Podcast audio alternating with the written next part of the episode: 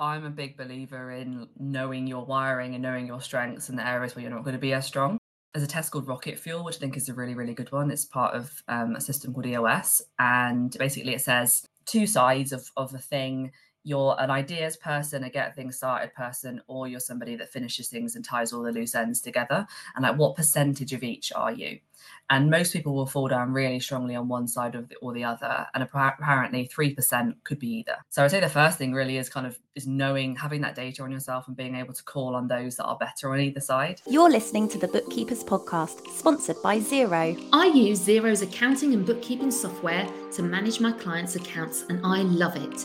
If you haven't tried it yet, head over to Xero.com with an X, and you can either start a free 30-day trial or sign up to Xero's partner program to join their amazing community of forward-thinking accountants and bookkeepers. Hi, and welcome to The Bookkeepers' Podcast. I'm Zoe Whitman. I'm here with Jo Wood, and we're joined by Amy Bingham. Hi, Amy. How are you doing? Hello. I'm great, thank you. How are you? Oh, really good. It's really nice to see you. Amy and I, our paths have crossed over years, years ago now, really, of being in business at various events in Bristol. And it's really nice to chat to you. I know you've been on a journey and you're running this amazing business now, and accountability is really your thing. And as it's the start of the year and everyone's thinking about their goals and their strategy and what they want to do now, we thought we'd talk about how we can achieve more faster. Amy, do you want to start by telling us a little bit about your background and what you do? Yeah, so I was thinking, I think we probably met about 8 years ago, something like that. I know. So my background is legal and insurance, that whole kind of sexy world. I left that, I set up a gym.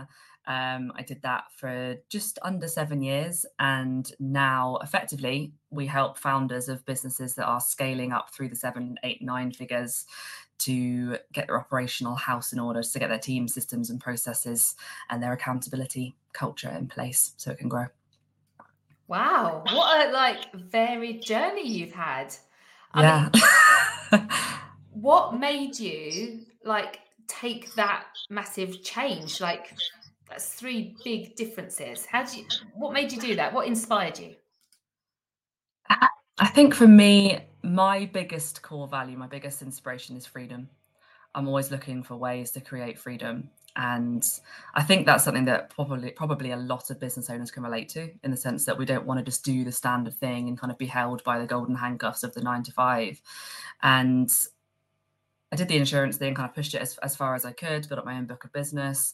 And then there really wasn't anywhere else to go other than middle management, which did not look like freedom to me. It looked like another, even bigger pair of handcuffs. And so I was like, well, I want to do something that's going to actually do something, it's going to actually change something. I was really passionate about fitness and well-being, and it seemed like the best decision at the time, even though it was a big risk to leave a big corporate career like that behind and just kind of go cold turkey. And I mean, I did my exams the day after my contract finished.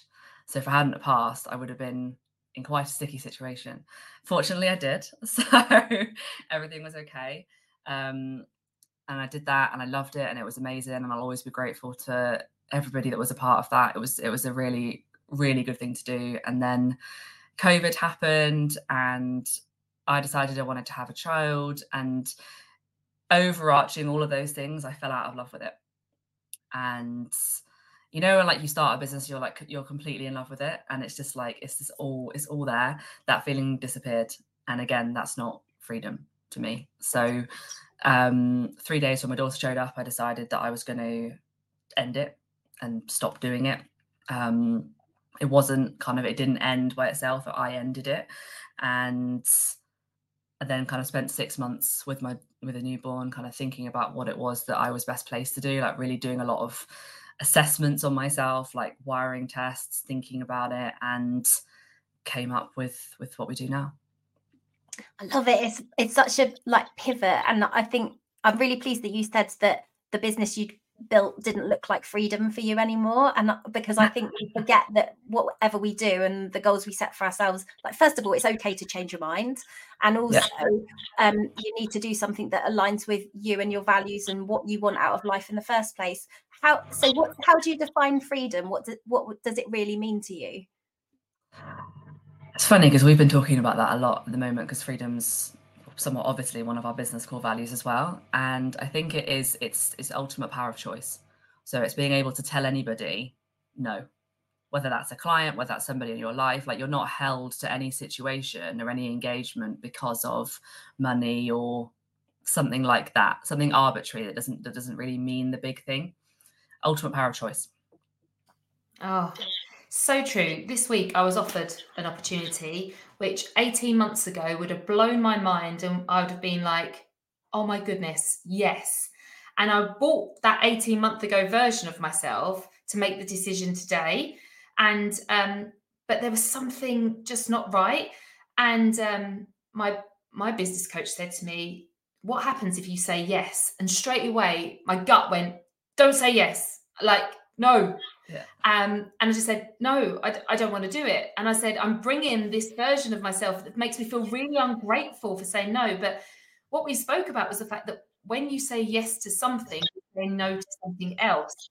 And actually, I was scared of what else I'd have to say no to, because better opportunity. And I just to be able to actually say, no, thank you, but no, it's not right for me, is exactly that. That is freedom. Whereas when you're employed or when you build a business that doesn't align with your values, you're often having to say yes to things that you want to say no to. And that's really, it feels icky, doesn't it? And what I think there has to be some kind of internal confidence and self-belief, like you saying no to that job, not having your exams, like you burnt the boats.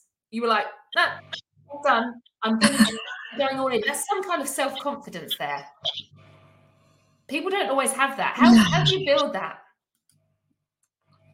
How do you build that? Yeah, it was 3 months. I had to tell them 3 months before it was actually going to happen. So I guess that is quite a long time. And they didn't put me in the garden either, so that's very interesting. How do you build up that kind of self-confidence? I think a lot of it is the way you go through problems.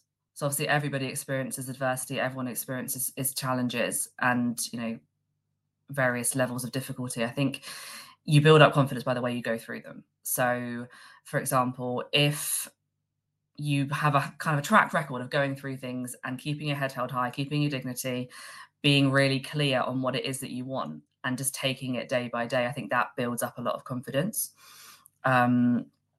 And you almost build up like I think a track record is the right thing. Really, I hadn't really thought about that before, but like a track record of things that you've got through, that each time you kind of elevate your sense of self step by step up the ladder. And when you look back at that picture, you're like, oh, actually, okay. Yeah, I can do things. It's a trust in yourself, isn't it? It's a trust in yourself that you're going to try your best, be the best version of yourself. And whatever the outcome, you know you've not been a bad person and that you haven't let anyone down on purpose. And I can definitely see, like, and I often talk about the failures I've had, but every time I've had a failure, the next one was an upgraded level of failure, not necessarily bigger, sometimes bigger, but it was a different one. I did learn from the previous. And I think I've always said, as long as I don't keep making the same mistakes, then I trust that I'm doing, like, I'm trying to, it's about wanting to move forward and trusting, it is a trust in yourself. And I like that idea of thinking back over your track record. We often say to people, think back to the last 3 months. What have you achieved? Because we so quickly forget all the things we've done and ticked off. We're so quick thinking about the next thing. And I suppose that comes into this New Year's resolutions and holding ourselves accountable to new goals this year. We're so quick to forget and reflect and go, well, don't forget you've done this, this, and this.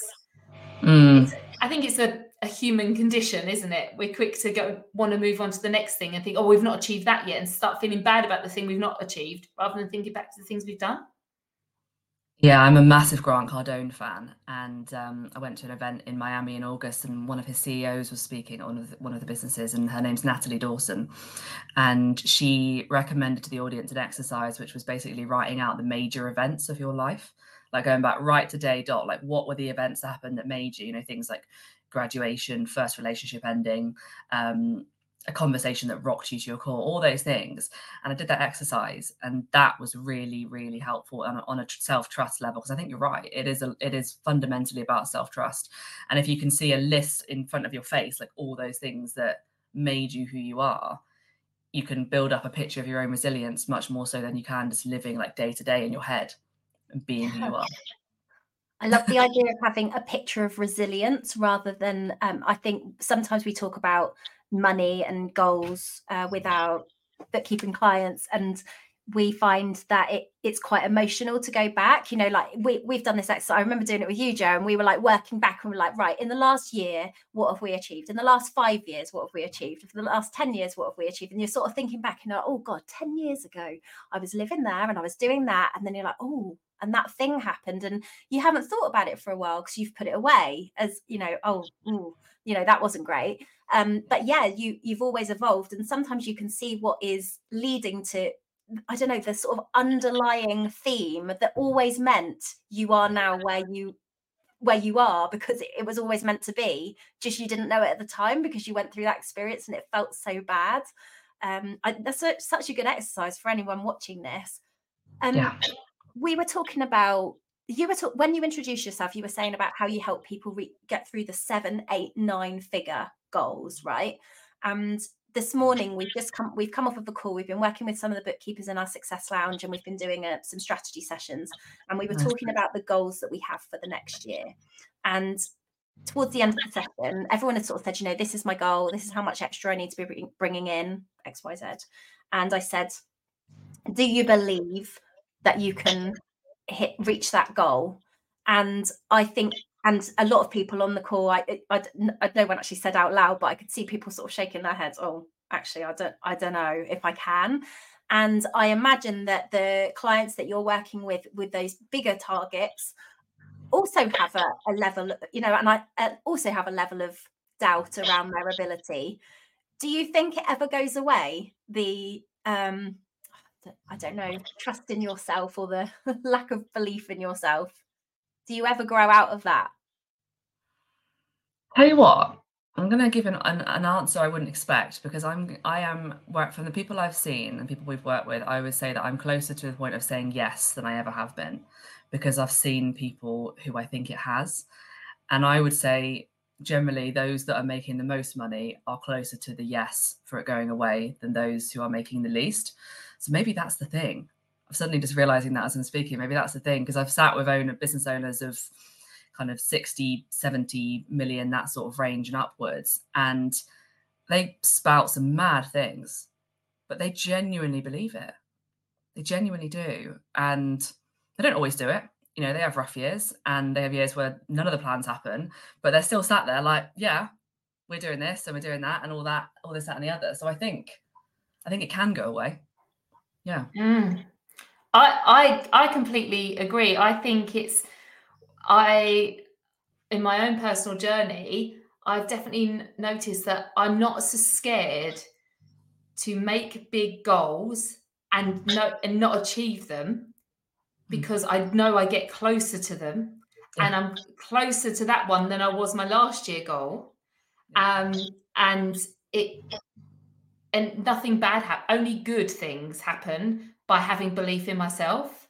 Yeah. Nothing bad's ever happened. And that is that trust thing, isn't it? You trust that you're going to aim for the stars, and, you know, you're going to get closer to them than you are right now. And that's okay. I think, do you know what? Maybe, I think especially come from our school system and things like that, where there was targets and then it was seen as bad if you didn't hit. Whereas now in business, you can have a target and not hit it, but still go, well, what else have we learned along the way? There were still so many lessons, and look where we've grown here, here, and here. And yeah, that we did that thing bad, but let's learn from it. Whereas I think as we're brought up in the education system, it's like, you didn't do that. That was bad. Try harder. And I think maybe that's what we're bringing into business, that we see ourselves as failures if we don't hit our targets. Whereas I don't think I believe that anymore. That belief system's gone. And I'm just like, let's dream big. Let's just go for it. Because do you know what? Who knows what's going to happen along the way? It's just going to be. And I think, and that's the other thing, I see it as more fun. I bring fun to a goal. I bring a different energy rather than, you know, success or failure. It's just like, yeah, it's not, you do along the way. Life-ending, is it? Like, you know, at school, if you don't get the GCSE grade, you're not going to go to uni and you're never going to be a doctor and all of that. And it's like, it feels catastrophic at that age. Whereas now I think you nailed it. It's not as life-ending. It's not as, either way, your life's going to change. If you hit it, it's going to change. If you don't hit it, it's going to change. And you don't know what kind of little weird roundabout-y things you need to go through to end up there. So you just have to, like, I feel like as I get older and as I kind of go through more of this stuff, I'm like falling more in love with the woman that I'm becoming through that process, as opposed to the end goal. I mean, you know, I want the end goals. I want this, that, and the other, 100%. But it's like the real prize, without sounding like a kind of a Hallmark card or whatever, is like who this box ends up being. And if 10 years ago me saw who this box is now, I'd be quite pleased. And 10-year me in the future, I believe, are like, what the hell is going on here? This was a mess, you know, like that whole thing. Oh, yeah. I love that. Like, yeah, being able to, yeah, be proud of yourself. It's like looking back at yourself. Like often we when we're talking about goals and things that we want and, you know, what would we like to achieve this year? And we're like, oh, you know, but I can't because of X, Y, and Z. And then you think back to your like childhood self or your younger self who would have loved that. And you're like, why am I being so mean to her? Like, why would I do that to myself? And actually, wouldn't it be nice to be able to say to her, hey, do you know, in 20 years, you're going to be doing this? And like for her to know, that's pretty cool. Yeah. What's the best, like when you set goals for yourself, Amy, or when you're working with your clients, what is involved in that? How do you know the big mad ideas? Sarah was saying in the comments here, I would love to believe my mad ideas. How do you generate that? Like, how do you get to be like, have real freedom with setting your goals? Tell you what, that's the thing I find the hardest. So I'm a big believer in knowing your wiring and knowing your strengths and the areas where you're not going to be as strong. There's a test called Rocket Fuel, which I think is a really, really good one. It's part of a system called EOS. And basically it says two sides of the thing. You're an ideas person, a get things started person, or you're somebody that finishes things and ties all the loose ends together. And like, what percentage of each are you? And most people will fall down really strongly on one side or the other. And apparently 3% could be either. And I'm one of the 3% that could be either. And I'm good at vision in terms of like seeing a bigger picture and wanting life to be different. But in terms of setting a specific like goal or kind of a crazy idea, I need help with that from people that are more visionary. So I'd say the first thing really is kind of is knowing, having that data on yourself and being able to call on those that are better on either side. In this side, the call on the ideas people to help you kind of actually flesh out what this kind of like more esoteric thing actually looks like. And in terms of goals, I think the best thing someone ever said to me was it needs to be like, it needs to make you feel a little bit sick. If you don't feel like a little bit sick, if you said it in public, then it's not the one. So I try and do that. Yeah, try and make yourself feel a bit sick. I love that. That's a good goal. But I mean, listening to you talk about the fact that you work with 7, 8, 9 figure business owners, I know that when we started this community, and we still have people look at us like 6-figure bookkeeper, that's impossible. What are you talking about? And it's only now that we have, you know, when I started it, I wasn't a 6-figure bookkeeper. I set it put it out there to the world that there is a thing as 6-figure, because there wasn't any. So we created that goal. And now, because other people create, it's like, yeah, this is a thing. We've created something that wasn't in existence. And you now talking about 7, 8, 9 figure business owners, I know for me, I'm like, what? Wow, I know they exist, but it feels like so big and so massive. Where did you, and I know our like bookkeepers are struggling to see themselves as 6-figure bookkeepers. So, and then when they work with 6-figure business owners, they see themselves as less than, because it's like, well, they're here. How do you working with people that are so successful, or maybe they're not, they've got the turnover, maybe they're not as profitable as they, Where did you get the confidence to go, I can sit across the table from you and share my ideas, regardless, you know, I don't know how much you earn, what your turnover is, but yeah, exactly. How do you get that confidence? And that's, so I think that'd be really useful for our bookkeepers to understand, because they don't see themselves as the same. And then how can they be advisors to these people? Yeah, I think that's a really great question. And I can relate to the feeling, like, for sure. I can remember really strongly having that feeling in, like, business coaching masterminds in particular, being the person that I knew earned the least in that room and being like, oh God, I can't really say anything because I feel like this is going to be really stupid compared to what everyone else seems to know. So I totally relate. We're not a 7, 8 or 9 figure business. We are multi six. We're not 7. We're second year in business. Our goal for the second year is to get to 7. So we've got 5 months to go. No pressure, guys. We could do it. We might not do it. Either way, like, as we said earlier, like, it'll be okay. I do want to do it though. But in terms of the confidence sit in the room, I think the biggest thing genuinely is knowing who you are. And again, those, I'm going to sound like a bit of a broken record, but those wiring assessments, things like the Rocket Fuel, there's one called High Five, there's one called Colby, 4 Tendencies, Human Design, like, do as many of those as you possibly can to get to really, really get to know, like, what is your niche in terms of not what your business is or anything like that, but in terms of, like, who you are as a person and, like, what is in here that is completely unique. But loads of people tell me that my wiring is quite weird, and that made me think, okay, cool, well, there's something in that I can use to help people, because I can see things that other people can't in this particular realm. And then kind of having that data on myself then enabled me to feel like, okay, where are my gaps? How can I plug that with a team member?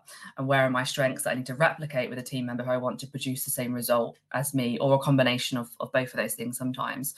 So I think that gave me a lot of confidence. And then just proof of concept, you start off, the first client I ever worked with in this realm was like kind of early 6 figures.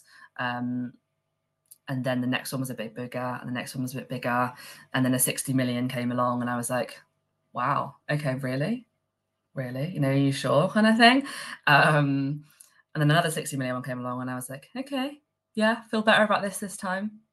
So it's like exposure therapy, like, you go in a little bit bigger each time, and you're a little bit less scared each time, and then you get to the point where I honestly, genuinely, if like a 200 or 300 million one turned up tomorrow, I would be okay with it, because I know we can do it. Oh, I love that.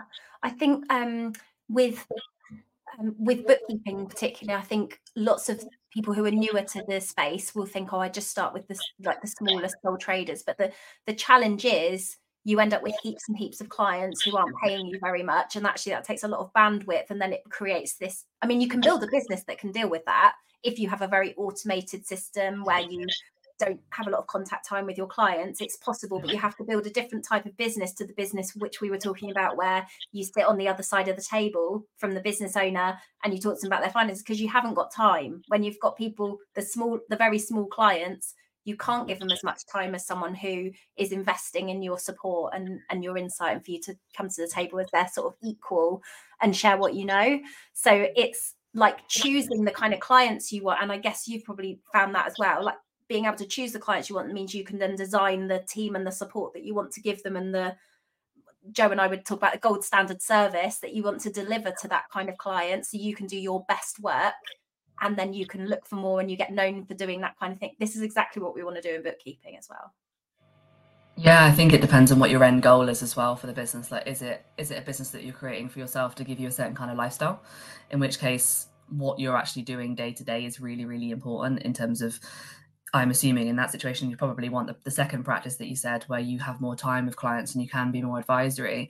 Whereas if you want to kind of have lots of clients and you can't give them that time, that I would see as being more an asset separate to yourself to then at some point intend to leverage through selling.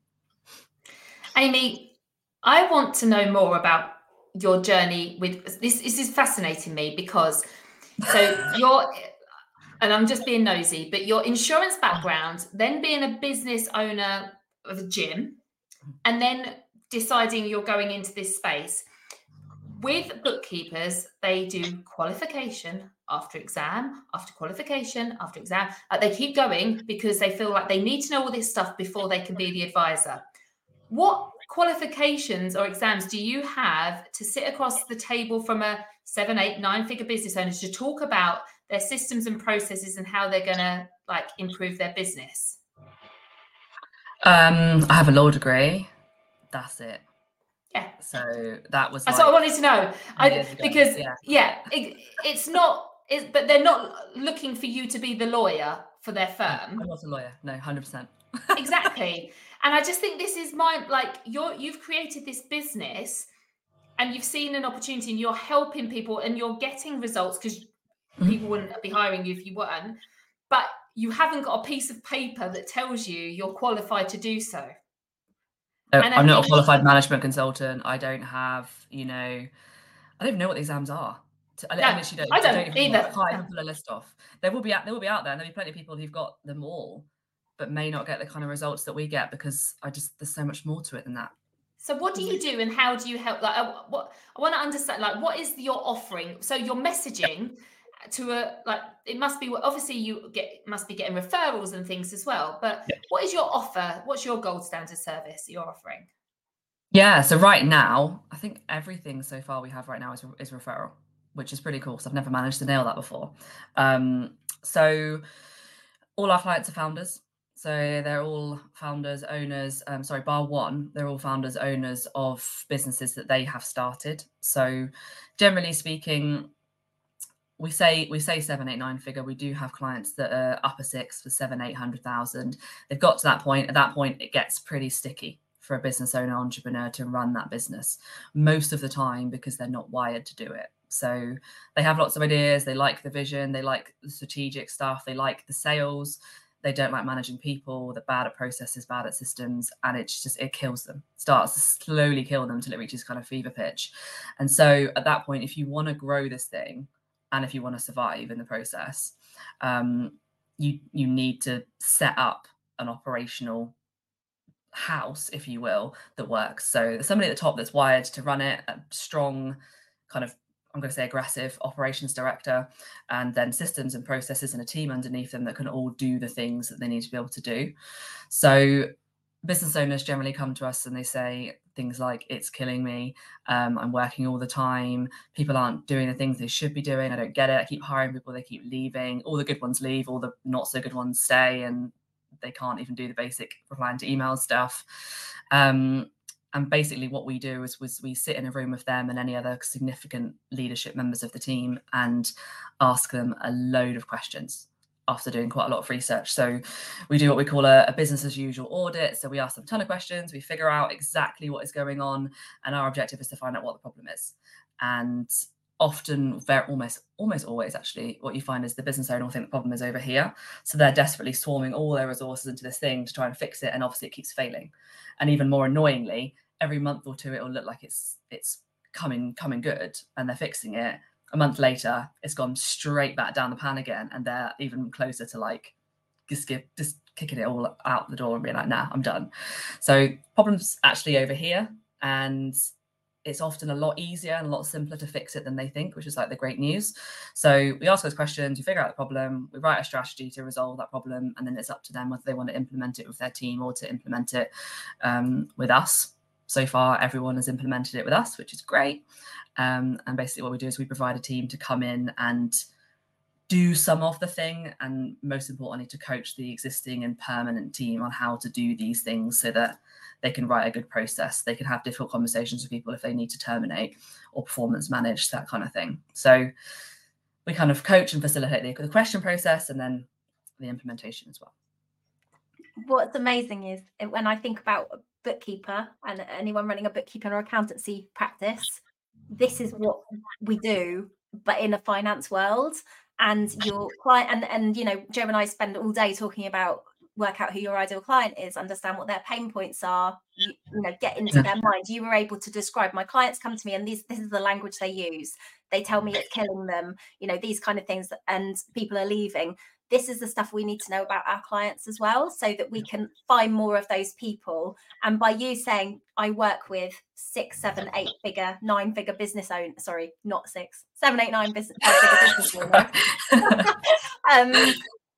By saying that, you're not afraid to say, these people aren't for me. This is where I'm great at doing what I do. And I think there's so much that anyone listening to this can learn about really owning your space, like knowing your expertise. You've done so much work around understanding your skill set. Like, I love StrengthsFinder, which is like another quiz thing. And it's like, don't bother trying to be mediocre at the stuff you're rubbish at. Just be really, really good at the stuff you're good at and fill the gaps with other people. And then, like you say, train the other people who are to do the good things that you already do, so you can scale that. There's so much we can take from there, and it's so good to hear it, because it's just evidence that this is so important. So like, anyone listening to this, go back and listen again and just think like, what about, how does this apply to me and to my clients and the offer that I have? How do I come in and fix the problem they have? Because they probably have a problem. They've never got any cash, or, you know, they never know if they're going to be able to pay their payroll, or they want to grow and they don't know if they can afford to. So actually the bookkeeper or accountant coming in and saying, well, what's going on here? How do you pay this thing? Where's all the money? Understanding it and gathering that picture, which you will do when you're onboarding any client. And then saying to your client, well, look here, I'm the expert here, because often we're guided by our client thinking they know everything, because it's their business, fair enough. But actually, you have the experience, and saying, well, in my experience, working with a business of your size and doing in the industry you are, this software is going to work really well for you. And this is how we're going to implement it. Boom, boom, boom. Do you want me to do it? It's that confidence to do that. And you've really got it, Amy. I love it. Thank you. I think two things I would say is that the reason that we know is because we talk about it a lot, and because we've worked with clients that were not within the ranges that I say, and it didn't work, because working with clients that were a lot smaller, they just hadn't had enough time and enough experience to get in enough pain to value the experience, and they weren't also always sold on the fact that they were going to grow it to something big. Because I think everyone thinks they're going to grow it to something big, but then if you're not 100% sure, you're not going to do the things that get there. So we kind of find ourselves getting frustrated and getting held up, because we could see what this could become, and we could see all the things that needed to be done to get it there. But then if the owner wasn't completely sold on it, we just couldn't do it. So that was what made us kind of put the lower limit on it. So I guess it's the trial and error piece, isn't it, really? It's back to that again. Can you talk to me about if you've listened to this and you're thinking, right, okay, I'm motivated and inspired and I'm ready, 2024 is here, I need to think about setting bigger goals. How does accountability come into this? So I really want to, you know, talk about how we achieve more faster, and I know it's about having the right frameworks to make sure that you can get the stuff done. How does accountability fit into this? Yeah, so there's kind of two different ways I would see it. One would be accountability within yourself, which I think is the most important thing. And then second would be external accountability. So with a coach or with a friend or with a team, if you're working in a larger organization. But like I said, I think the self accountability is the biggest thing. And I think that's probably the thing for me that sets me apart in terms of being able to achieve things, is because I don't need somebody else to say, are you doing this? I'm like, I know what I'm doing. I know what I want. And I'm bought in enough to that process to keep going with it regardless of what happens. So how to kind of to get to that place, I would say that the first most important thing is clarity. Like, you need to know what you want, and if you can't say what you want and want it enough to get up at 5 a.m. for it, then you're just not there yet. You haven't figured it out yet, and like, that's totally okay.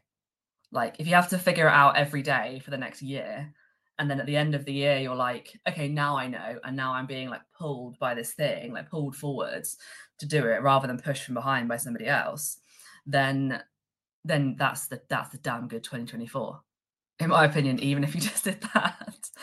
Do you know, and it's so true. You know, when you said earlier, it has to make you feel a bit sick. I know that sounds a bit, but I think it's, you have to have a visceral reaction, and it has to make, it physically needs to move you, not just, oh, that'd be nice. Because that's not going to get you out of bed. That's not going to make you do hard things. That's not going to make you say things to people that you don't want to say, but you need to say. It's all of, you know, that you've got to feel actually like, oh my, that's it. That is the thing I'm going for.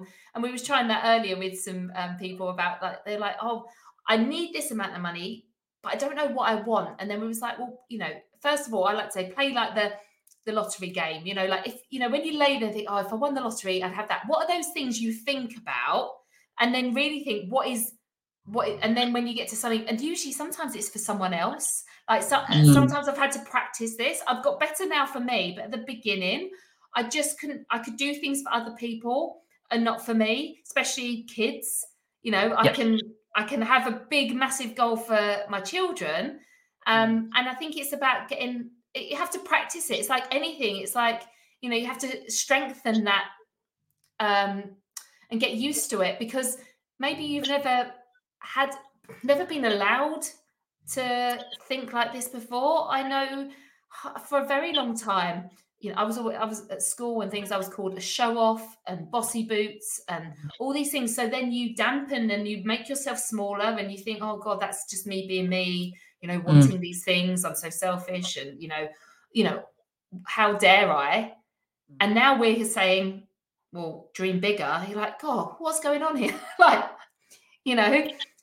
So I think we have to practice. And it's okay if you're not really sure right now, and you can practice, and that's why I say maybe practice for someone else that you love, and work for them, and then you kind of use that muscle. Yeah, it's like a desire muscle.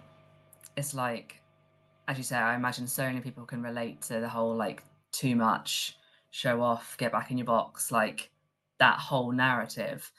And, you know, we talk about and laugh actually quite a lot about the things that, particularly me and Jules, who we're building this together, the things we've been called, and I've been called aggressive more times than I can count, in a bad way, because I like that word. And it's just like, it becomes funny when you get to the place where you can actually see both the light and the dark side of the characteristic, and when it can be really good and really powerful, when it can be, you know, not as good.